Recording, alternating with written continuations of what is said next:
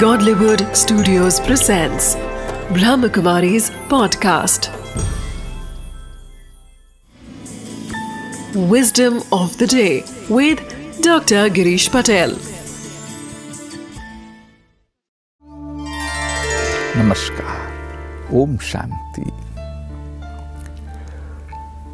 जो real wisdom है कि उस बात को समझना कि मैं कौन हूँ ऐसे जो तो लगता है कि ब्रेन सब कुछ कर रहा है।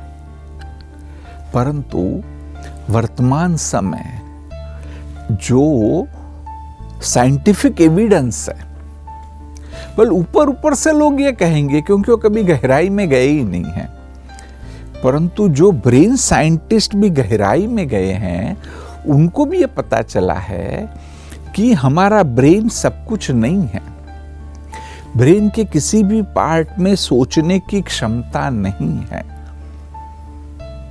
तो जब ये बात को हम गहराई से समझते हैं, तब हमें यह बेसिक विस्डम समझ में आती है कि मैं यह मस्तिष्क नहीं हूँ।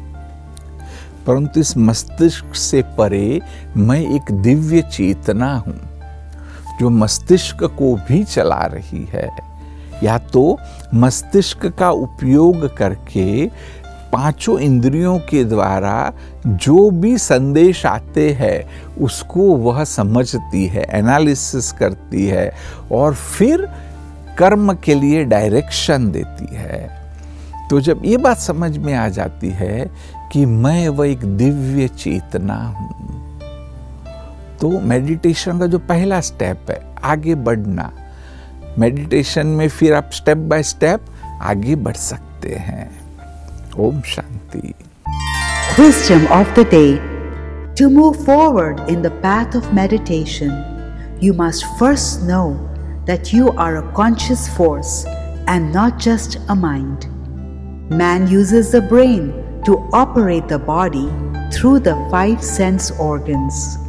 When you will understand this very well, then the first door of the path of meditation will open for you.